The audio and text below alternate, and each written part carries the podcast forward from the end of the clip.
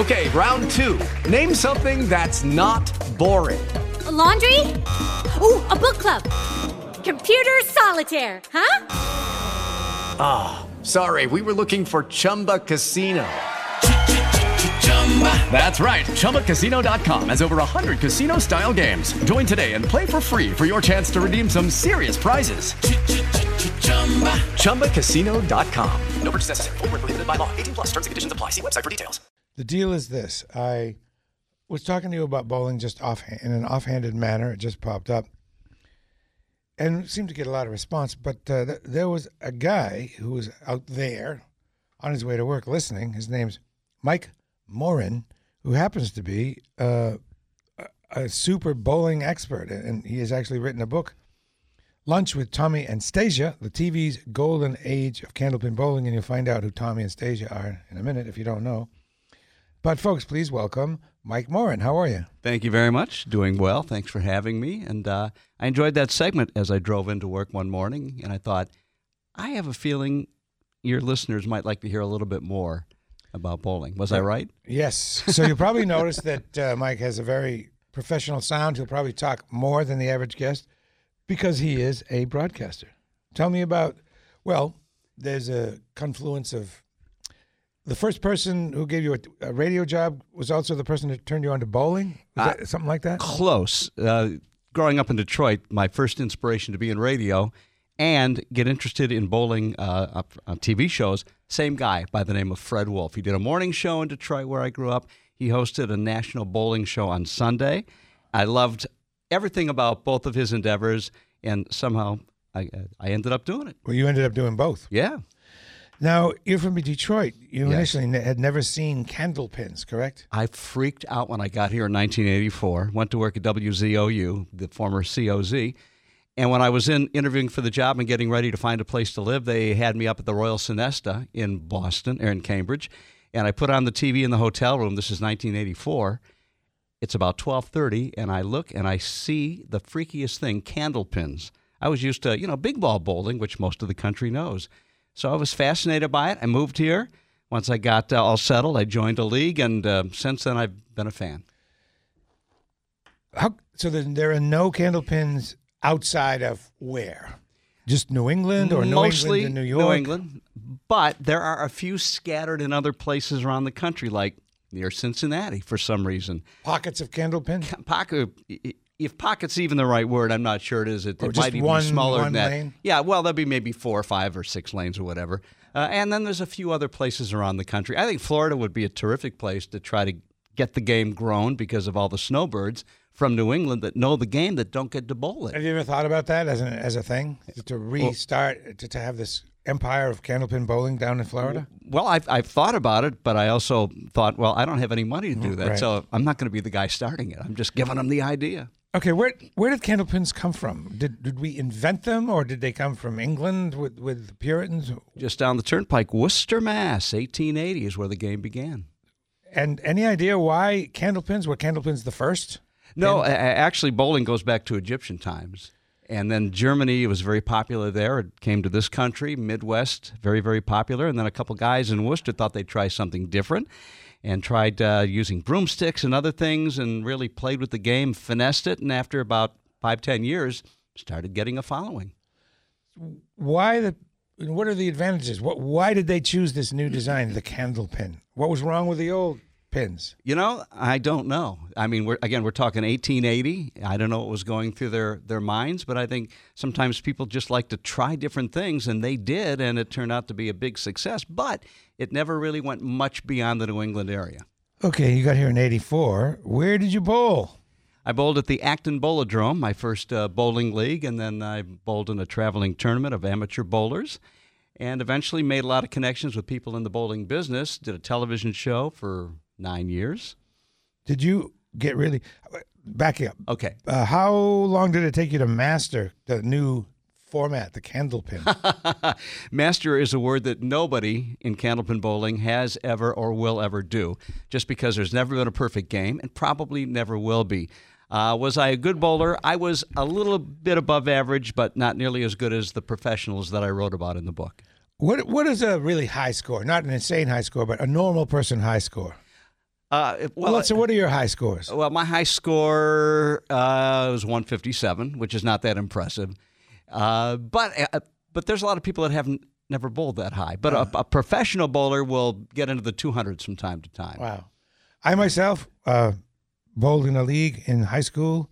Well, it was not a high school league. It was a Rochester, New Hampshire league at a lane lanes you know about. What was the name of the lanes again? Uh, it was the uh, Bowlaway, Rollaway, yes. Right in You Rochester. even know, you know the guy who owned it. Royal, well, I, I don't think he's still with us. Royal Edgerly Senior, and then his son Junior ran it for a while.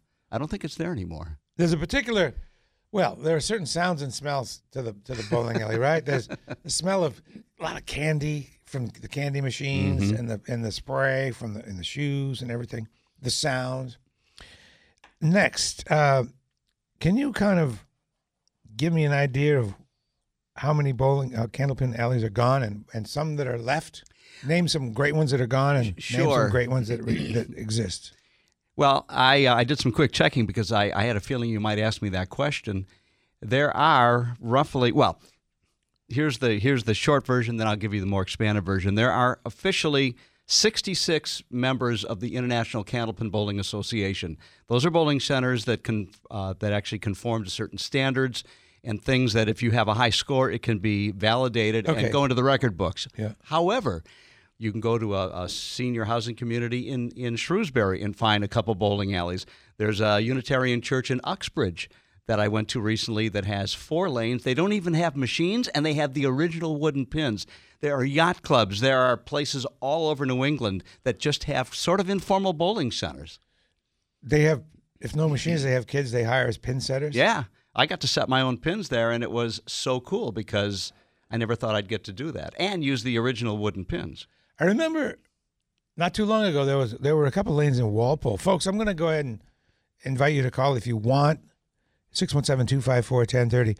I'm kind of looking for uh, existing candlepin bowling alleys because I think it might be fun to go bowling. Are you aware of one in your community? I know there's one in South Boston. I don't know the name. I walked by. I should have gone in. There was one in Walpole, and I, I remember doing the Walpole one, just uh, four lanes, maybe something very small. No more than that. It's really fun. The, and uh, you know, as as an old guy, I like the small balls because it's just the, the big ones. It's just, I'm sure it'd blow an O ring. Trying to trying to trying to throw trying to throw those, trying to throw those big balls. Now, the uh, there are not a lot of bowling books, right? Especially candlepin bowling books. There are not many. this no. is the first one since 1980. That is correct, yes. And the book that was written back then sort of was the Bible and, and still is in circulation. It wasn't all that well organized, but it had a lot of cool stories, and I borrowed a few. All right. Again, this is lunch with Tommy and Stasia, TV's golden age of candlepin bowling. Now, who's to- who are Tommy and Stasia? All right, in my opinion, and again, this is one of those who's the goat, as it were. Uh, Tom Olsta is the the best male bowler ever. I, I don't think many people would argue that. And Stasia Czernicki was really the, the first female bowler that really struck it big on Channel 5 when that show began. Well, it actually was not on Channel 5 originally, uh, but she was the queen and she was the most wonderfully polite and competitively fierce woman bowler. The best ever. And the name is Lunch with Tommy and Stasia. And why is that? During the time of day. And there's a saying, hold on to your trade tables. Yes, you got it. That's it. Don Gillis. Okay. That was his uh, his standard slogan. And All so lunch was the time. The show was on at noon for 38 years on Channel 5. People would have their tray tables, their grilled cheese sandwiches, their tomato soup, and they would sit down and watch Don Gillis and Stasia or whoever would be bowling. Was that a thing? Tomato soup and cheese sandwiches? Yeah, it was. Uh, like, Yeah. That it was associated with bowling? yes, it was. Uh, Were they sponsors or anything? No, no, it was just what That was just people would have. did. It was a New England thing that you did. And if anybody calls, they will confirm that. I want you're making me want that right now. There's a really cool book with a great cover. Lunch with Tommy and Stasia. How do you say Tommy's name? Ulster. Ulster, yes. TV's golden age of candlepin bowling, and many of you out there will remember seeing bowling on TV. When did bowling come to TV? 1958. That is early on. It was, and it was an instant success. I don't think anybody thought that would be the case. But suddenly you had these people that were amazing bowlers, and the average everyday Joe said, Wow, I can do that. that's that. impressive. I can do that. But they can't right. because they're that good. It's it's actually kind of exciting. You wouldn't think it is, but it kind of is. You almost are applying English just like the you know, trying to get that ball over there to hit that 7-10 split, even at home. Well, you can, yeah, exactly, yeah. You and you can make the seven ten split in candlepins, which you typically cannot in ten pin. I mean, yes, it can be made, but you get to play the wood. The pins that are felled stay on the deck, and They you get to use them on bank shots, and you can make the seven. By the way, if the ball goes in the gutter, is it dead? Yes. If it pops out and hits a pin, it doesn't count, right? doesn't count. You have to subtract the, the number of pins from whatever you got for that box. Wh- While I'm thinking of it, what's the best bowling movie ever? Oh boy, uh, there aren't that many of them. There was one called Dreamer, and then of course you mentioned the the Big Lebowski. The Big Lebowski, but there was one other one with, uh, oh God, the, uh, the in Pennsylvania, the Big Ern. Oh, somebody help me out with that. 617-254-1030. Okay, now uh, Don Gillis. Talk more about Don Gillis. Don Gillis uh, was a tremendously successful sportscaster on Channel 5. They came to him and said, We would like you to take over the Candlepin Bowling Show. It had been done by somebody else for a couple of years, and he did, and he w- was instantly successful at it. Uh, but Don Gillis, uh, he started on Channel 5, his first sportscast as an anchor, the same night that Johnny Carson began in 1962. Same night.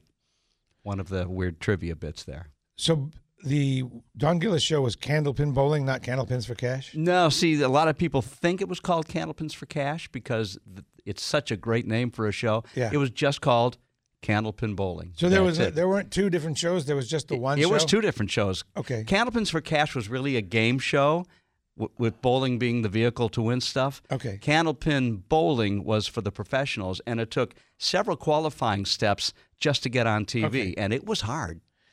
How much were the prizes? What were the purses? Oh gosh, uh, when the show went off the air in the mid '90s, I think the the winner got seven hundred dollars and the runner up got three fifty. But there was lots of different ways that you could earn bonus money. If you uh, if you threw say a, 500 triple, you might win an extra. 400 triple, you get an extra hundred dollars or something, and that's hard to do too.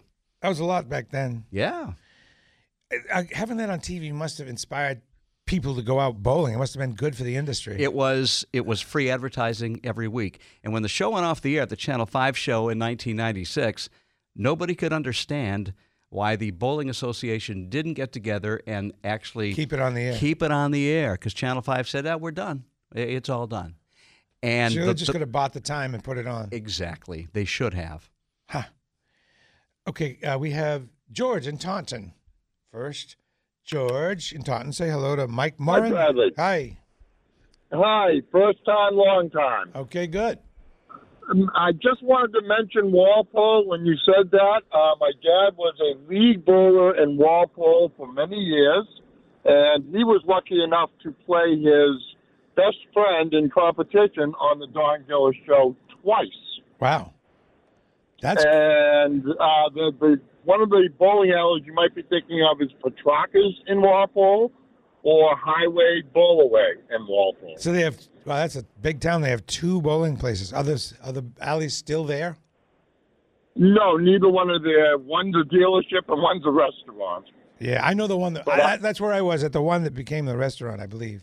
But I bet you know Yes. who who else bowled regularly at the lanes in Walpole?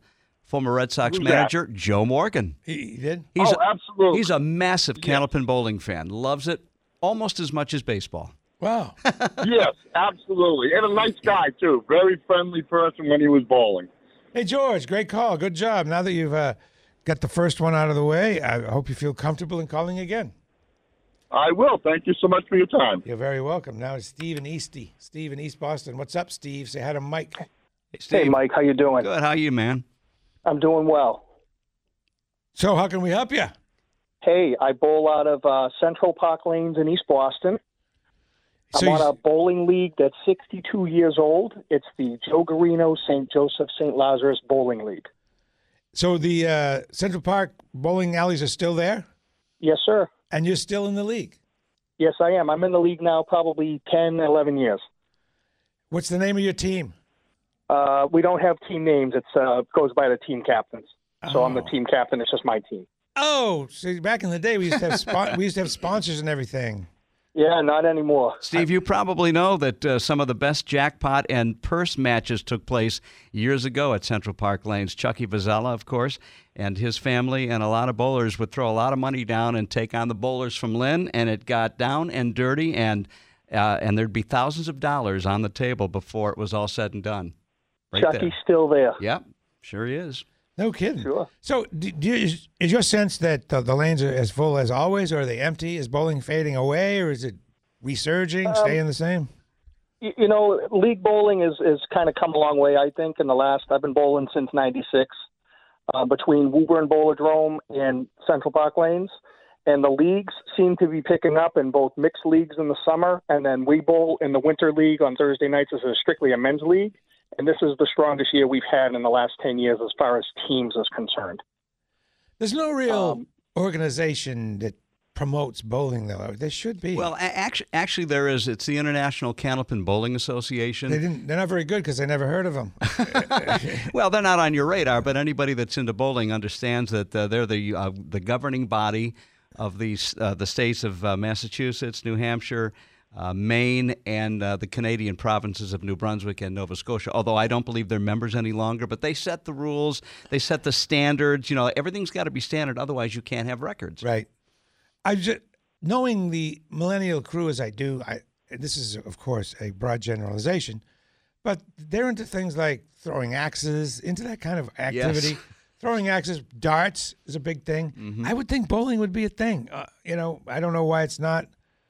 Um, And I I'm feel- starting to see it grow. I, I've got uh, four uh, younger boys. I have a my 20 year old and my 16 year old are both in the league, and my 17 year old bowls with me in the summer league. So generation generationally, it's definitely branching out to younger, you know, younger generation. I mean, I'm in my late 40s, so I've been around it all my life. But And- I'm and seeing a lot Steve- of Steve, you bowl at a bowling center that's that's old school. If you walked in there, it doesn't look much different than it does in 1950 when it opened. But there are bowling centers now that are offering paintball, movies, high-end food, uh, and, and it it looks like you're in a Las Vegas casino in some places. And in many cases, that's the direction that the uh, the game is going for people that have the money to to bring in some of the younger people, Bradley, that you mentioned. Hey, Steve, how much is a string of bowling now? Like, or, or going out and bowling's a couple of strings. Give me an idea of the cost now. Is it? I know locally in East Boston, I think it's about three bucks a string. Shoes is around two dollars. See, that's Um, really good. I'm surprised it still is reasonable. Does that? Um, it, it's a little bit more in a lot of places, but uh, I'm going to guess that Central Park Lanes is probably paid for, and maybe their overhead isn't quite as high, so they can probably afford to keep it at three dollars. Great I've call, seen it Steve. like Sorry. thirty dollars an hour in some places for Candlepin. I think up in Woburn. Yeah, they think have hourly rates Range. in some places. Per person? Uh, uh, yes. That's too much. Thank you, Steve. We're out of time for you. Uh, we got. We have to break. Uh, but great call again. Thanks, Steve. Gee, I wish it weren't so much. Thirty bucks an hour. Hey, we'll continue on WBZ. Lucky Land Casino asking people what's the weirdest place you've gotten lucky? Lucky? In line at the deli, I guess? Aha, in my dentist's office. More than once, actually. Do I have to say? Yes, you do. In the car before my kids' PTA meeting. Really? Yes. Excuse me, what's the weirdest place you've gotten lucky? I never win and tell. Well, there you have it. You can get lucky anywhere playing at LuckyLandSlots.com. Play for free right now. Are you feeling lucky? No purchase necessary. Void where prohibited by law. 18 plus. Terms and conditions apply. See website for details. brain fog, insomnia, moodiness, achy joints, weight gain. Maybe you're thinking they're all just part of getting older, or that's what your doctor tells you.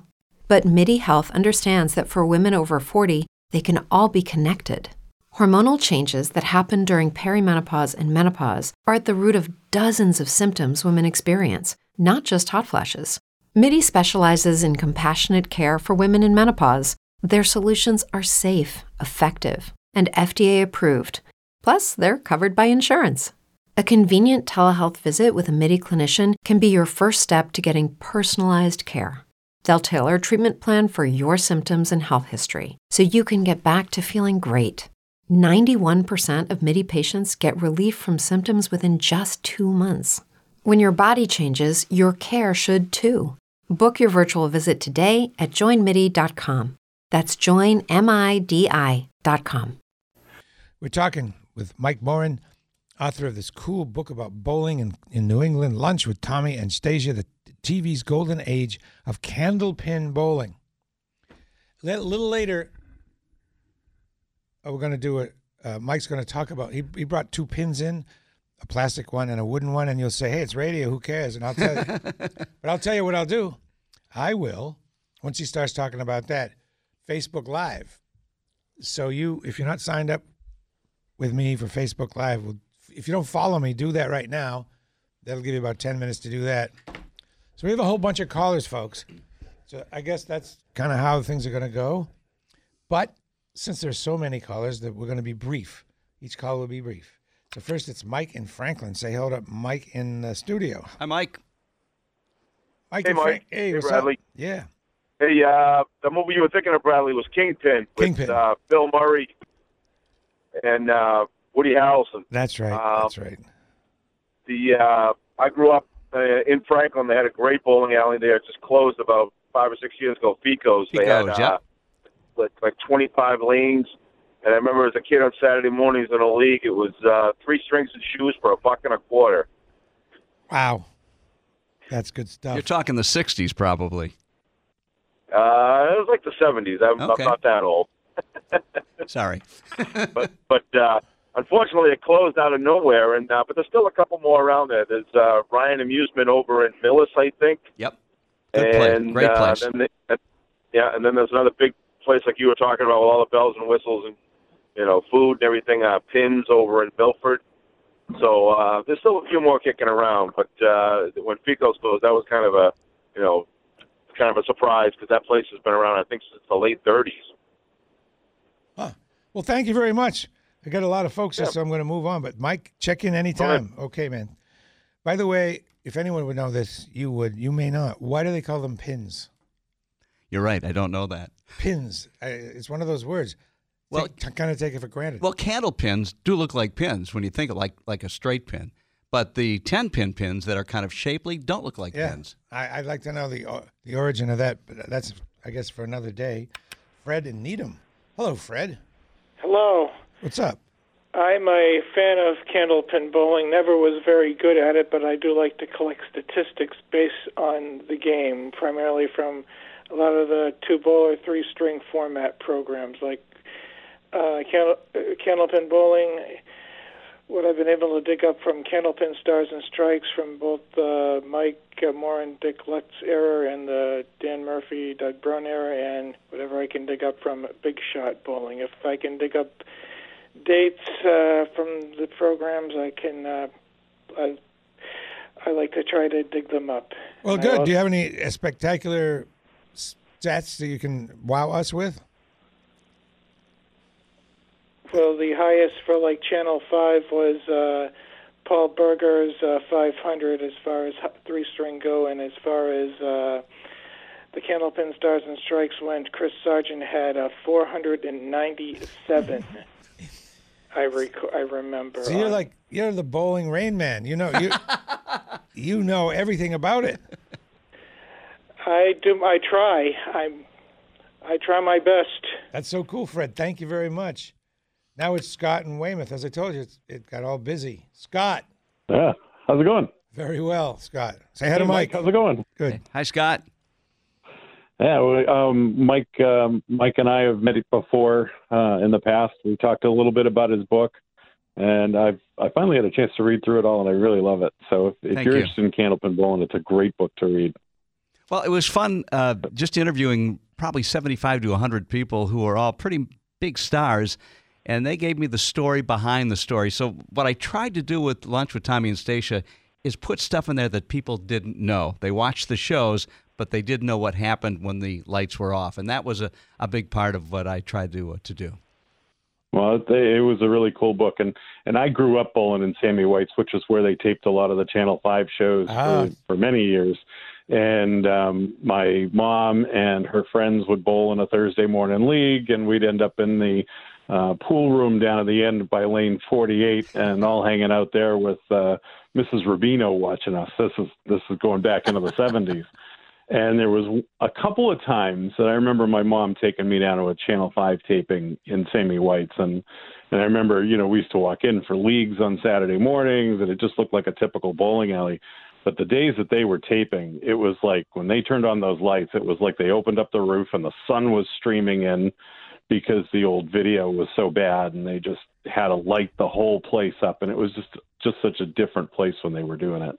So it's really cool watching those guys bowl and seeing all the stuff there. So Great call, Scott. Thank you. Tell Thanks, me, man. Mike, tell me about Sammy White's. Sammy White's Brighton Bowl was the home of the Channel 5 show for many years, and I think a lot of people that are from around here uh, are aware of the fact that there was a horrible uh, murder that happened there, and things were never the same. I think it was maybe 1981 or so. Uh, it involved an employee, and I think a couple people lost their lives. And shortly after that, the show eventually moved on to uh, a bowling center in uh, Needham on Route 9, Fairway, Fairway Lanes. Wow. All right. Let's talk to. Uh, oh, by the way, before we take a call, there's a guy named Scott Moore. Yes. Tell me about him.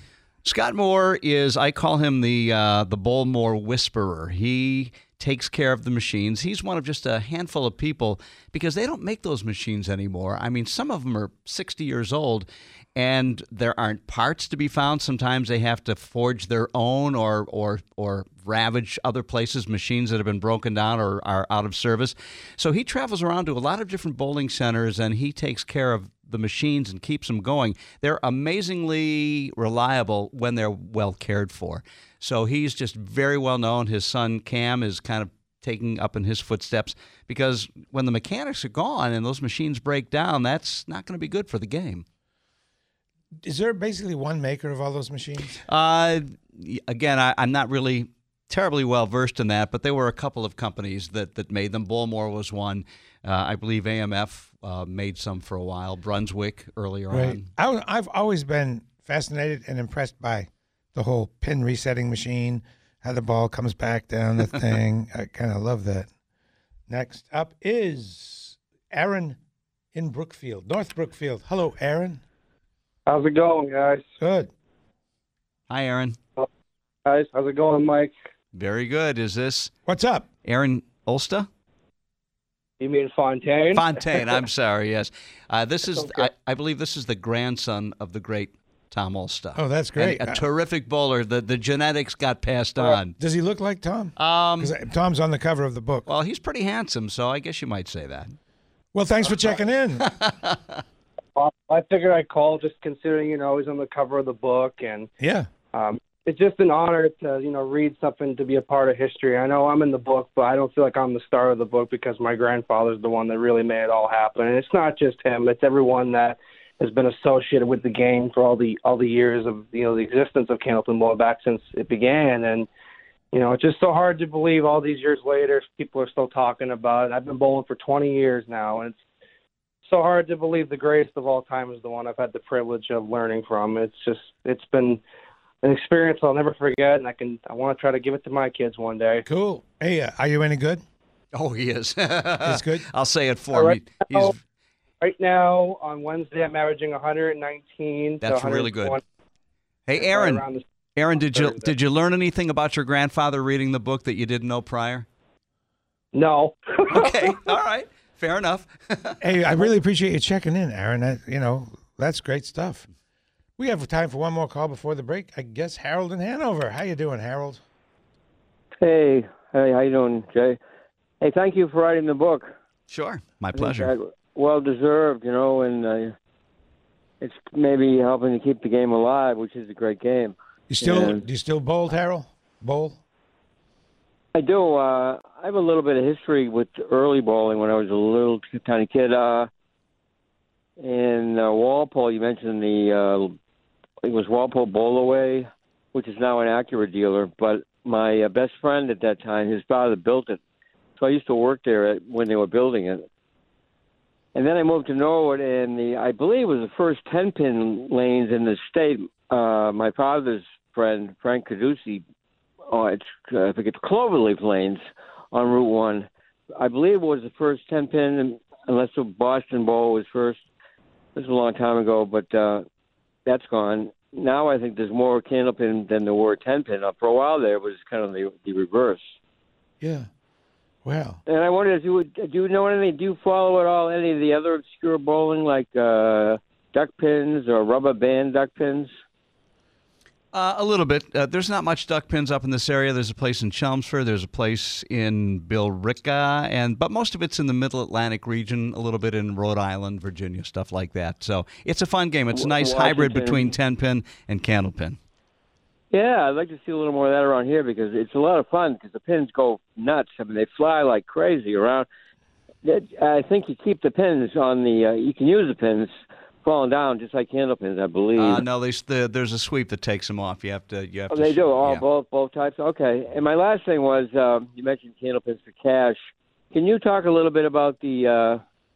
Uh, I'm not sure the inim- inimitable legend of Bob Gamir. No. That's kind of No? like yeah.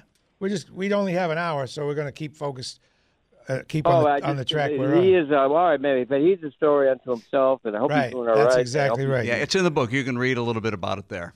I want to. I have one question before we go to Brendan and Millbury. Is it just uh, is it just me, or am I seeing a lot of Eastern European last names?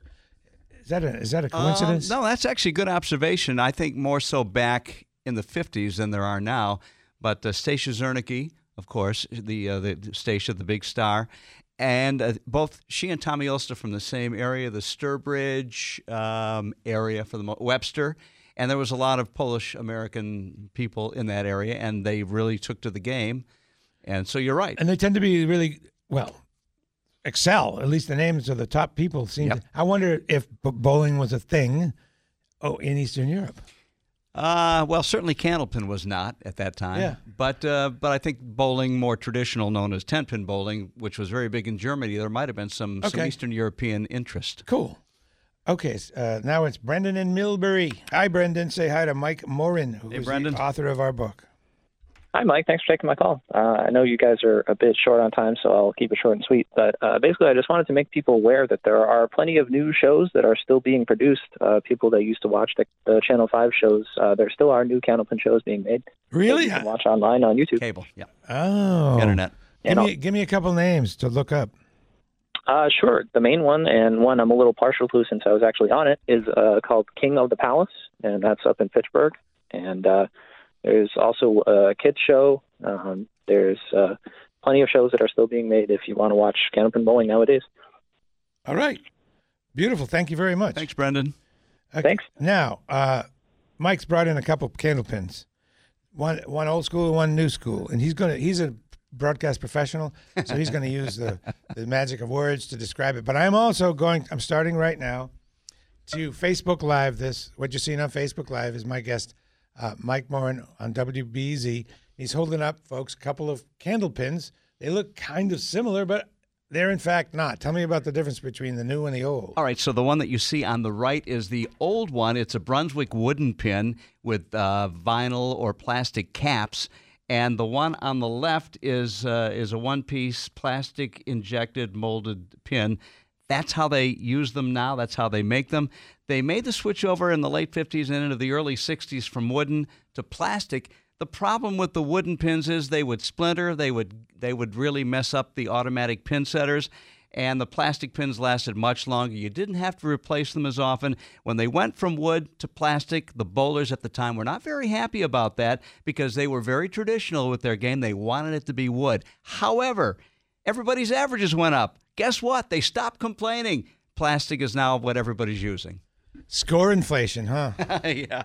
All right. Now we go to Bill in South Boston. Hi, hey, Bill. how's it going, Hey, guys, good. tonight? Hey, Bill. It's an interesting story for you. A bowling alley in Brighton, I don't know if it was Candle Pins or Cash or one of those shows, but a guy executed four people in there, and um, I think it was a disgruntled worker. And uh, but he went to Walpole for executing the four people. I don't know if they were co-workers or guests there, but uh, he executed four of them, and then he went and killed a taxi dispatcher. Do you remember that story in the eighties we- or nineties? We actually talked about it a little earlier, but thanks for, for uh, giving more detail on there. We have uh, about six minutes, five minutes, if anybody wants to squeeze in. I have a bunch of questions as well. I haven't really gotten to. Can you cheat in bowling? Is there Uh, a way to cheat in any any way? Well, you know, I, I guess you could. Yeah, well, it's a little harder now because there's automatic scoring and there's electronic scoring. And um, even in some cases, though, you still have to manually input the number of pins you got. But now the more advanced versions will actually, like 10 pin bowling, uh, count how many pins you got and put it up on the scoreboard. Back in the day, and still a lot of places do have paper sheets. It's real easy to cheat that way. Uh, of course, you can go over the line, but oh, okay, that's true. Uh, over the foul line, or there's something called a lob line. Oh, yeah. And if the ball doesn't hit the lane uh, before it gets to the line, it's not supposed to be counted. But a lot of people are ignoring that rule these Really? days. Yeah. Yeah. why would you why would you want Well, to lob it? Y- w- w- y- y- That's a that's the perfect question because it does not help your game to throw the ball as far down as you can. You want it to start rolling immediately to get a lot better action on it.